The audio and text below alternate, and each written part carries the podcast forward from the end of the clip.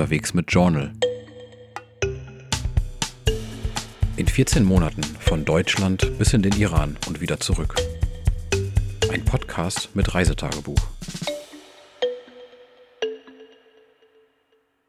Hallo und herzlich willkommen zu einer neuen Folge Unterwegs mit Journal.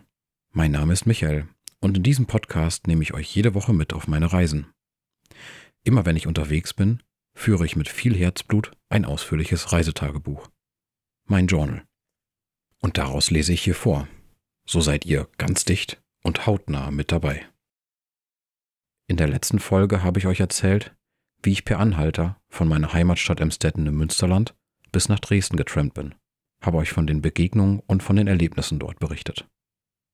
Inzwischen habe ich wahnsinnig viel Feedback von euch erhalten. Vielen, vielen Dank dafür. Viele von euch haben mir geschrieben, dass euch die erste Folge sehr gut gefallen hat und dass ihr euch schon auf die nächste Episode freut. Das bestärkt mich natürlich darin, hier eine weitere Aufnahme zu machen. Außerdem hat mich Nico danach gefragt, ob es Karten zu diesen Geschichten geben wird. Ja, das ist tatsächlich geplant. In meinem Journal habe ich nicht nur geschrieben, sondern auch diverse Übersichts- und Detailkarten zu den Regionen erstellt, in denen ich unterwegs gewesen bin. In den kommenden Wochen werde ich deshalb nach und nach auch einige Karten online stellen und in den Shownotes verlinken. In der heutigen Folge bin ich für fünf Tage zum Wandern in der Sächsischen Schweiz. Dabei wird es nicht nur um die wunderbare Landschaft im äußersten Osten Deutschlands gehen, sondern auch darum, welche Gedanken mir bei diesen Wanderungen gekommen sind. Und obendrein gibt's noch einen Rilke. Und jetzt viel Spaß beim Zuhören. Folge zwei. Über die Geduld in der Sächsischen Schweiz. achtundzwanzigster Februar zweitausendachtzehn, Reisetag Nummer zehn. Mittags um elf Uhr fünfundfünfzig. Gasthaus Heiterer Blick in der kleinen Gemeinde Altendorf bei Bad Schandau. Noch vor zwei Stunden war ich ziemlich gefrustet, weil ich schwer bepackt durch die eisige Kälte der Dresdner Innenstadt lief und mich für mehr als eineinhalb Stunden niemand mitnehmen wollte. Doch dann wendete sich das Blatt. Ein L K W-Fahrer fuhr mich bis zur Autobahn A siebzehn, ein P K W bis nach Pirna und dort gabelte mich ein netter Herr auf, der mich auf einem kleinen Umweg über Bad Schandau bis nach Altendorf zum Gasthaus Heiterer Blick brachte. In meinem Zimmer stehen zwei einzelne Betten, ich habe eine Dusche und ein Waschbecken, aus dem Dachfenster heraus habe ich einen prächtigen Ausblick auf einige sonnenbeschienene Felsformationen des Elbsandsteingebirges und Frühstück wird mir ebenfalls serviert werden. Den Preis konnte ich noch von den üblichen fünfundzwanzig auf fünfzehn Euro herunterhandeln. Damit ist es bis dato sogar die günstigste Unterkunft. Einen Tag später um sieben Uhr fünfzehn in der Früh. Gasthaus Heiterer Blick. Vor einer reichhaltigen Frühstücksplatte sitzend warte ich darauf, dass die Brötchen eintreffen. Gleich soll es für mich mit öffentlichen Verkehrsmitteln bis nach Wehlen gehen, um von dort aus über Hohenstein die ausgewiesenen Etappen zwei und drei des Malerweges zurück bis nach Altendorf zu wandern. Am selben Tag, abends um neunzehn Uhr fünfzig. Den ganz besonderen Charme, den die klirrende Kälte der letzten Tage der Natur des Elbsandsteingebirges beigebracht hat, durfte ich heute auf den zwei Teiletappen des Malerweges hautnah erleben und bestaunen. Kompakte und wuchtige Eisformationen hatten sich an vielen Felsvorsprüngen gebildet. An anderer Stelle hingen dünne und fragil wirkende Eiszapfen bis zum Teil über zwei Meter in die Tiefe. Sämtliche kleinere Bäche, die häufig am Wegesrand verliefen, waren mit einer weißen Frostschicht überzogen und so manches Mal konnte ich das Wasser hören, wie es sich gluckernd oder gar grunzend durch die eisigen Massen kämpfte. Selbst der Weg war ein ums andere Mal vereist, sodass ich über den äußersten Rand ausweichen oder über eisfreie Steine springen musste. Und sogar die mächtige Elbe, die ich heute Morgen per Fähre kreuzen musste, ist vom kalten Wetter gezeichnet und führt seit zwei Tagen viele, teils meterlange Eisschollen flussabwärts. Obwohl der Weg mich heute meist Zeit durch Wald geführt hat, war es sehr abwechslungsreich. Weitläufige und flache Waldstraßen wechselten sich ab mit verwurzelten und kurvenreichen Querfeldeinwegen. Über Felsspalten hinüber oder durch sie hindurch musste ich wandern und manchmal verlieh der in der Luft liegende Dunst, gepaart mit dem einfallenden Sonnenlicht der grünen Umgebung, einen Hauch von Mystik. Insgesamt bewältigte ich dabei etwas mehr als tausend Meter in die Höhe und knapp achthundert Meter in die Tiefe auf einer Strecke von fast fünfundzwanzig Kilometern. Einen Tag später, Reisetag Nummer zwölf, spät abends um zweiundzwanzig Uhr fünfzig, Gasthaus Heiterer Blick. Da ich heute Abend in Bad Schandau zusammen mit zwei Mädels aus Hannover, die ich zweimal zufällig auf meinen Wegen traf, essen war, reiche ich Details von heute in einem späteren Eintrag nach. Zu müde bin ich nun. Zwei Tage später, Reisetag Nummer vierzehn, morgens um sieben Uhr dreißig, Gasthaus Heiterer Blick. Mit einer halben Stunde Zeit bis zum Frühstück beginne ich mit den Zahlen zu den vergangenen Abschnitten. Vorgestern wanderte ich auf Etappe drei, von Altendorf bis zur Neumannmühle, siebzehn Komma sechs Kilometer in acht Stunden.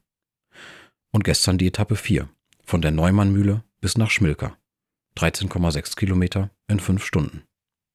Die gestrige Etappe nach Schmilka war alles andere als das im Prospekt angegebene anspruchsvoll. Zumeist führten breite Sandwege mit moderater Steigung durch das Terrain lediglich zum großen Winterberg hinauf, der mit seinen fünfhundertsechsundfünfzig Metern als zweithöchster Berg der Sächsischen Schweiz deutlich frostiger war als seine Umgebung, wurde es etwas steiler.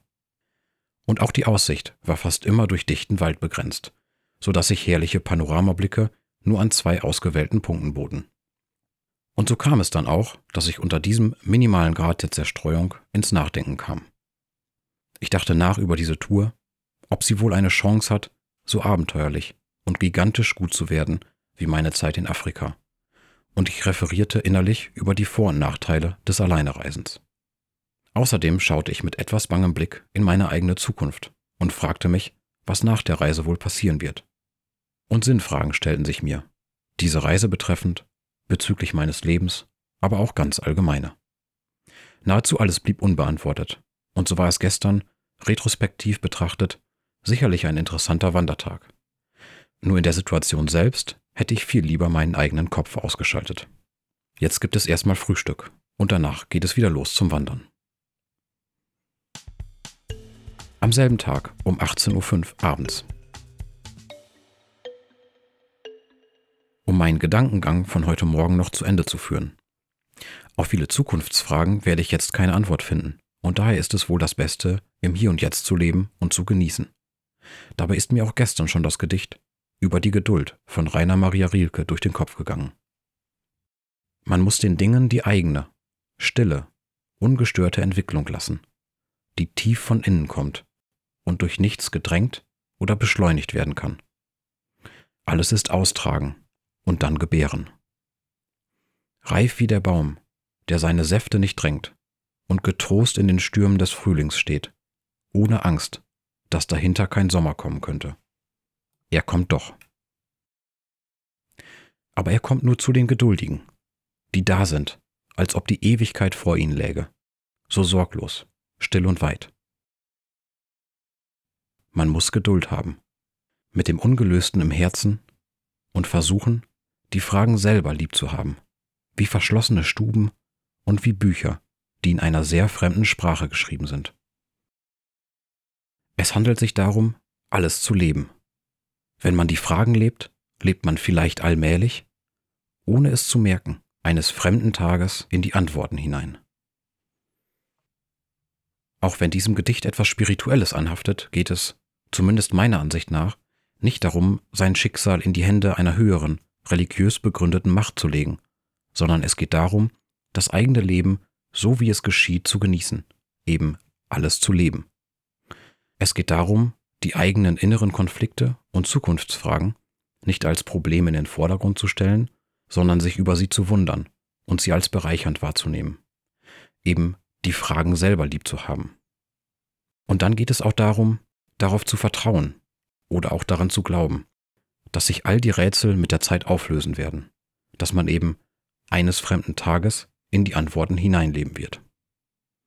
Nun werde ich zu Abend essen und danach endlich von den Wanderungen von vorgestern und heute berichten. Zwei Stunden später um zwanzig Uhr fünfzehn. Die für die Sächsische Schweiz so typischen Felsformationen prägten meine Tour am vorgestrigen Tag. Ich finde diese so faszinierend, weil die äußeren Konturen so unwirklich und surreal erscheinen. Häufig werden mehrere Türmchen, die sich viele Dutzend Meter vom Boden erheben, von sehr dünnen und schmalen, aber beinahe ebenso tiefen Felsspalten getrennt. Wie kann die Natur so etwas erschaffen, eine solch massive Steinmasse so filigran aussehen zu lassen? Und noch immer kann ich es kaum fassen, dass dieses Naturschauspiel in Deutschland zu finden ist. Recht bald nach meinem Aufbruch vorgestern früh in Altendorf erreichte ich die Schrammsteine. Diese konnte ich nicht nur aus der Ferne bestaunen, sondern bis auf sie hinaufwandern und mit einigen Gehhilfen über sie hinweglaufen. Der Ausblick war phänomenal. Direkt vor mir ging es senkrecht hinab, für geschätzt mehr als hundert Meter, auf eine von Mischwald bewachsene, hügelige Landschaft. Viele spannende Treppenkonstruktionen halfen auf dem Weg, die Felsen zu besteigen. So führte beispielsweise die sogenannte Himmelsleiter über etliche, gerade einmal zwanzig Zentimeter breite Stufen eine enge Felsspalte hinauf. Hin und wieder ergoss sich auch auf dieser Etappe ein Schwall Eis über dem Weg. Einmal wurde es dabei besonders knifflig, als gleich mehrere Treppenstufen hintereinander mit einer glatten Schicht aus gefrorenem Wasser überzogen waren und diese sowohl links als auch rechts des Weges von einer Felswand eingerahmt wurde.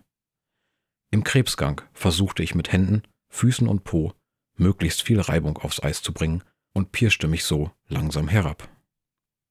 Auch einige Tiere konnten sich heute und vorgestern ab und an in den Vordergrund spielen. Am Freitag war es ein Specht, den ich einige Minuten lang dabei beobachten konnte, wie er Stelle um Stelle an einem Baum abklopfte, bis er offensichtlich erfolglos zum nächsten weiterflog. Heute hing eine Fledermaus kopfüber von der Decke einer niedrigen, aber etwa dreißig Meter langen Höhle herab. Wie ein kleiner Vampir rührte sie sich nicht und wartete auf die Dunkelheit der Nacht. Morgen werde ich dann Deutschland verlassen und mit dem Ziel Prag in Richtung Tschechien aufbrechen. Das war Folge zwei über die Geduld in der Sächsischen Schweiz. In der nächsten Woche erzähle ich euch dann, weshalb ich in Prag ganz unerwartet und überraschenderweise erneut mit meinen Gedanken über das Alleine- und das Zu-Zweit-Reisen konfrontiert wurde. Außerdem erfahrt ihr dann, warum ich auf dem Weg in die tschechische Hauptstadt mit einem schockierten Gefühl ungeplant an einem Bahnhof landete und meinen Journal-Eintrag mit den folgenden zwei Sätzen begann. Allmählich hat sich der Angstschweiß an meinen Händen wieder verflüchtigt. Doch noch immer weiß ich nicht mal genau, wo ich bin.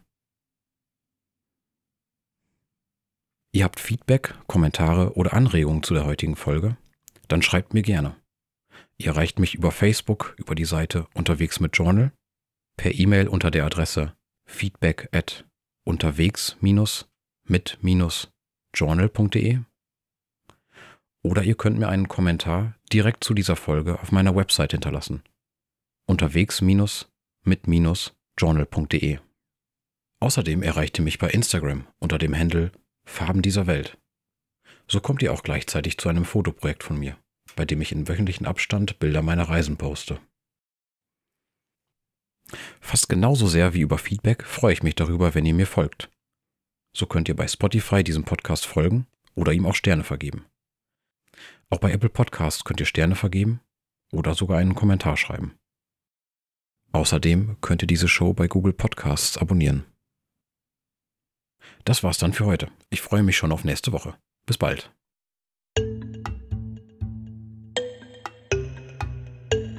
Unterwegs mit Journal. In vierzehn Monaten von Deutschland bis in den Iran und wieder zurück. Ein Podcast mit Reisetagebuch.